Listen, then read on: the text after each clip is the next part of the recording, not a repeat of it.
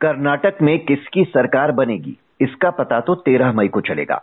लेकिन exit poll के नतीजे मिले जुले दिखाई दे रहे हैं। हालाँकि, ज़्यादातर में कांग्रेस आगे दिखाई दे रही है। तो बराबरी की टक्कर वाले इस चुनाव में अगर कांग्रेस और बीजेपी दोनों ही बहुमत के आंकड़े तक नहीं पहुँच पाते हैं तो क्या एक बार फिर जेडीएस किंग मेकर की स्थिति में आ सकती है? क्या बिग पिक्चर नज़र आ रही है इन एग्जिट पोल से? बताने के लिए हमारे साथ हैं नवभारत टाइम्स के असिस्टेंट एडिटर नरेंद्र नाथ। नरेंद्र जी आप कर्नाटक चुनाव कवर करके लौटे हैं। जो तस्वीर एग्जिट पोल से उभर रही है क्या ऐसी ही फाइट दिखाई दी थी आपको वहाँ? अगर आप सारे एग्जिट पोल का आंकड़े देखें तो वो आ, बहुत ही जैसे आपने कहा कि एक ओवरऑल अगर आप देखें तो उसमें आ, सब तमाम में जो एक राय बनी है कि उसमें कांग्रेस सबसे बड़ी पार्टी के रूप में उभर रही है। लेकिन कहीं में दो तीन जो पोलस्टर्स हैं बड़े पोलस्टर्स उसमें कांग्रेस को एब्सोल्यूट मेजोरिटी भी देता हुआ दिखाया गया है। लेकिन अब अगर इसको मैन्युटरी जो ग्राउंड हकीकत की बात करें तो कर्नाटक और जो एग्जिट पोल में आप, अगर मैन्युटरी जाएँगे तो कर्नाटक एक स्टेट के रूप में भले आप 224 सीटों को देख रहे हो, लेकिन उसमें अलग अलग रीजन है। और ये जो परिणाम भी, जो एग्जिट पोल में भी आए हैं, वो बहुत ही अलग अलग है। जैसे कोस्टल कर्नाटका है, वहाँ पे बीजेपी 2018 की तरह ही कंप्लीटली स्वीप कर रही दिख रही है लगभग सभी एग्जिट पोल में। तो हैदराबाद, कर्नाटका या मुंबई, कर्नाटका हो, इन दोनों में कांग्रेस 2018 के मुकाबले बहुत अच्छा कर रही है।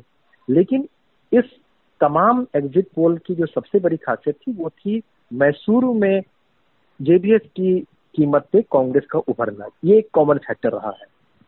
लेकिन हम्म। इस फैक्टर के चलते क्या कांग्रेस मैजिकल फिगर जो 113 का आंकड़ा है वो पार कर पाएगी या नहीं? इसमें ही सबसे बड़ी उत्सुकता तेरह तारीख को काउंटिंग के दिन में रहेगी। क्योंकि आपने पिछली बार देखा होगा कि बीजेपी 106 नंबर 105 शायद नंबर लाने के बावजूद सरकार नहीं बना पाई थी। तो आप कर्नाटक की भी राजनीति देखते हुए आप समझ सकते हैं कि जब तक परिणाम और एब्सोल्यूट मेजोरिटी का आंकड़ा पार नहीं कर जाए तब तक आप कुछ उसमें अनुमान नहीं लगा सकते हैं। और उसी तरह से जो ग्राउंड जमीनी हकीकत कह रहे हैं, जो मैंने पूरी जमीनी हकीकत देखी, वहाँ पे ग्राउंड पे देखी तो कहीं ना कहीं एक अलग रीजन में अलग वॉइसेस सामने आ रही है। तो उस सारे वॉइसेस को एक तार में जोड़ना वो किसी के लिए इतना आसान नहीं है। वो अब दुविधा एग्जिट पोल में भी दिख रही है, वही मुझे भी ज़मीन पर भी दिखी थी। तमाम अंदरूनी मतभेदों के बीच बीजेपी ने पूरी ताकत झोंक दी थी इस चुनाव में। प्रधानमंत्री गृह मंत्री समेत बीजेपी के सभी बड़े नेताओं ने जमकर प्रचार किया। लेकिन क्या चीज़ है जो पार्टी के खिलाफ जाती दिख रही है, अगर हम एग्जिट पोल पर नज़र डालें तो? देखिए, अगर इस चुनाव में की बात करें तो सबसे बड़ा फैक्टर जो पिछले एक साल से लगातार वहाँ जो खबरें आ रही थी, वो एंटी इनकम्बेंसी और खास करके उनके लोकल एमएलए के खिलाफ शिकायतें सबसे अधिक आ रही थी। तो बीच में ऐसी टिकट वितरण की जो बात हो रही थी तो उसमें आपने देखा होगा कि ऐसी खबरें आई थी कि गुजरात पैटर्न पर कर्नाटक में बीजेपी मेजर कट करेगी और सारे सिटिंग एमएलए को टिकट नहीं देगी। लेकिन वहाँ अंदरूनी फाइट येदुरप्पा और बाकी बीएल संतोष अलग अलग गुटों में इतनी ज़्यादा फाइट थी कि बीजेपी गुजरात की तरह यहाँ पे टिकट वितरण में जो चाह रही थी कि एंटी इनकम्बेंसी को काउंटर करने के लिए नए चेहरे को उतार दें, वो पूरी तरह से यहाँ नहीं कर पाई। जो एक फैक्टर जो बीजेपी उसको काउंटर करने में सफल नहीं रही।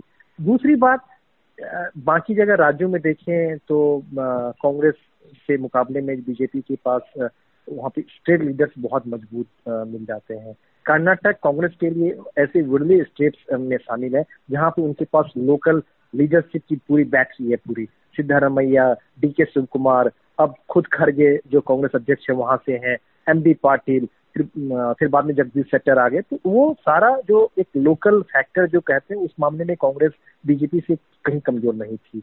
और अंतिम समय में पीएम नरेंद्र मोदी ने पूरी ताकत लगाने की ज़रूर कोशिश की, लेकिन हाल के समय में हमने देखा है कि जनता के बीच में जो विधानसभा का चुनाव और लोकसभा का चुनाव, मुख्यमंत्री का चुनने को चुनने का चुनाव या प्रधानमंत्री चुनने का चुनाव बहुत ही स्पष्ट विभाजन रेखा बन चुकी है।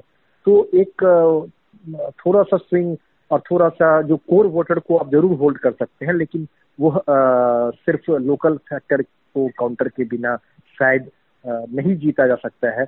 वही कर्नाटक में बीजेपी के लिए एक और संदेश इसमें दिख सकता है, अगर एग्जिट पोल के आंकड़े सही आए तो। यानी बजरंग दल से लेकर केरल स्टोरी ने आखिरी वक्त में जो कैंपेन को हाईजेक कर लिया था, इनका असर शायद बहुत होता दिखाई नहीं दे रहा है। तो क्या जनता ने मूड बना लिया था? लोकल मुद्दों पर ही उसने वोट किया, ऐसा लग रहा है?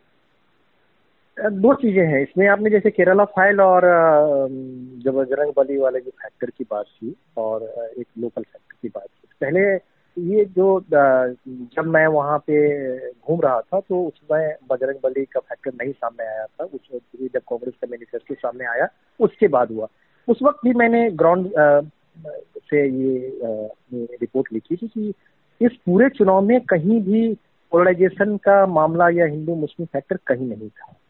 आपको याद होगा ये अभी बजरंग बली का तो अभी फैक्टर आया लेकिन छह सात महीने पहले कर्नाटक में पोलराइजेशन के सारे फैक्टर थे टीपू सुल्तान हिजाब अजान ये हम्म। सारे मामले सामने आ रहे थे। और शुरू में बीजेपी ने कुछ दिनों तक इसे ज़रूर उठाया था बाद में लेकिन खुद ही पार्टी ने उसको थोड़ा सा उसको अंडरमाइन कर दिया था। वो ग्राउंड पे कहीं भी पोलराइजेशन फैक्टर नहीं दिखा था।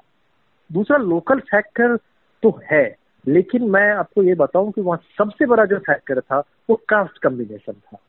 हम्म। कौन पार्टी अपने अपने कास्ट को आ, कई बार आ, बिहार यूपी के चुनाव में हम कास्ट संदर्भ की बात कर लेते हैं लेकिन आप यकीन माने कर्नाटक का जो कास्ट फैक्टर वो सबसे कम्प्लेक्स वेव है वहाँ पे। हर कास्ट के अंदर एक अलग अलग लीडर और उसका लोकल समीकरण वो उसमें डोमिनेट करता है और वो उसकी वोटिंग पैटर्न को भी इफ़ेक्ट करता है। तो इस इस चुनाव में कहीं ना कहीं कांग्रेस ने कास्ट फैक्टर खड़गे के आ जाने से जो दलित फैक्टर है उसके हम्म। अलावा सिद्धारमैया के पास पूर्वज और ओबीसी डी के सुम कुमार ने थोड़ा वो का लिखा। और इसके अलावा मुस्लिम माइनॉरिटीज क्रिश्चियन अब अगर आप देखें तो जैसे बेंगलुरु की और ग्रेटर बेंगलुरु जोड़ दे तो थर्टी बत्तीस सीटें हैं। उसमें करीब सत्रह अठारह परसेंट तो सिर्फ़ क्रिश्चियन और मुस्लिम हैं। कई जगह क्रिश्चियन दस परसेंट तक एक दो कंस्टिट्यूशन में है। तो इन सब के बीचों में जो कास्ट फैक्टर होता है और उसको जो साधने की कोशिश हुई है वो कांग्रेस बीजेपी ने बहुत ही मैन्यूट तरीके से की थी। अब मुझे लग रहा है कि इस मामले में कहीं ना कहीं कास्ट फैक्टर में कर्नाटक में थोड़ा सा कांग्रेस बेहतर करती हुई चुनाव में दिख रही थी और वैसा ही आंकड़ा शायद एग्जिट पोल में भी दिख रहा है। काफ़ी समय बाद कांग्रेस बीजेपी को ज़बरदस्त टक्कर देती दिखी न सिर्फ़ ग्राउंड पर बल्कि सोशल मीडिया पर भी। तीन पोल्स से भी ज़्यादा उसे पूर्ण बहुमत दिखा रहे हैं। अगर ये सही साबित हुए तो क्या चीज़ कांग्रेस के फेवर में जाती दिख रही है?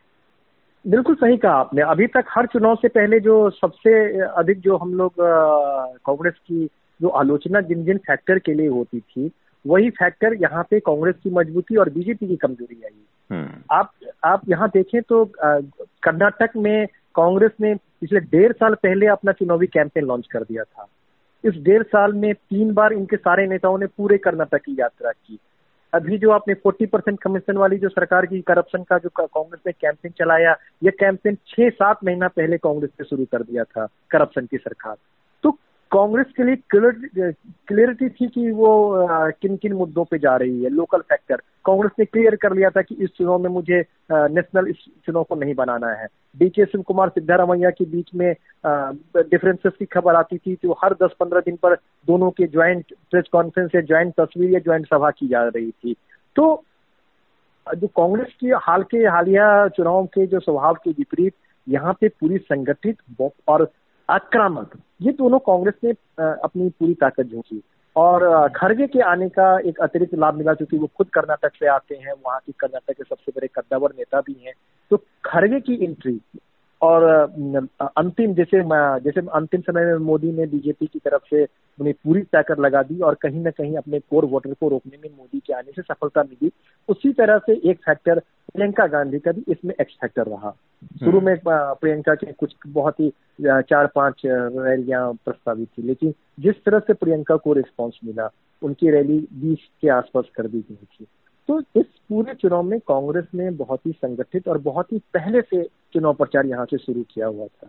अगर कांग्रेस को इसका परिणाम मिलता है तो शायद आगे आने वाले चुनाव में कांग्रेस इससे कुछ सीख ले सकती है। बात करते हैं जेडीएस की। जेडीएस अभी तो ऐसा कहा जा रहा है कि अगर मिले जुले रहे बहुमत ना मिला किसी को तो किंग मेकर के रूप में उभर सकती है। लेकिन इस बार उससे काफ़ी नुकसान हुआ। उसके पास भी मौका था एंटी इनकम्बेंसी को भुनाने का। लेकिन ऐसा लग रहा है वो भुना नहीं पाई। क्या वजह रही इसकी? जेडीएस के पीछे तीन रीजन है। पहला तो उनके एक लिमिटेड डिस्ट्रिक्ट है मैसूर मांडिया आसाम इलाके हैं। वहाँ पे जो जैसे शुरू में जब जब मैं उस इलाके में गया था तो मुझे लग रहा था कि देवेगौड़ा होल्ड कर रहे हैं और कई सारे लोगों ने भी यही कहा। लेकिन अंतिम के समय में चार पाँच दिनों में जो वहाँ से जो फीडबैक आई, ये एक एक यह आम धारणा वहाँ हो गई थी या कई लोग बात कर रहे थे कि अगर थोड़ी सी भी हंग असेंबली होती है तो देवेगौड़ा बीजेपी के साथ सरकार बना सकते हैं। बीजेपी के साथ कुमार स्वामी बना सकते हैं, देवेगौड़ा की पार्टी जेडीएस शायद मुझे लगता है कि इसका असर ये हुआ कि उस उस रीजन में जेडीएस का जो वोट बैंक है, उसमें एंटी बीजेपी का वोट काफ़ी है, कई सारे मुस्लिम भी है।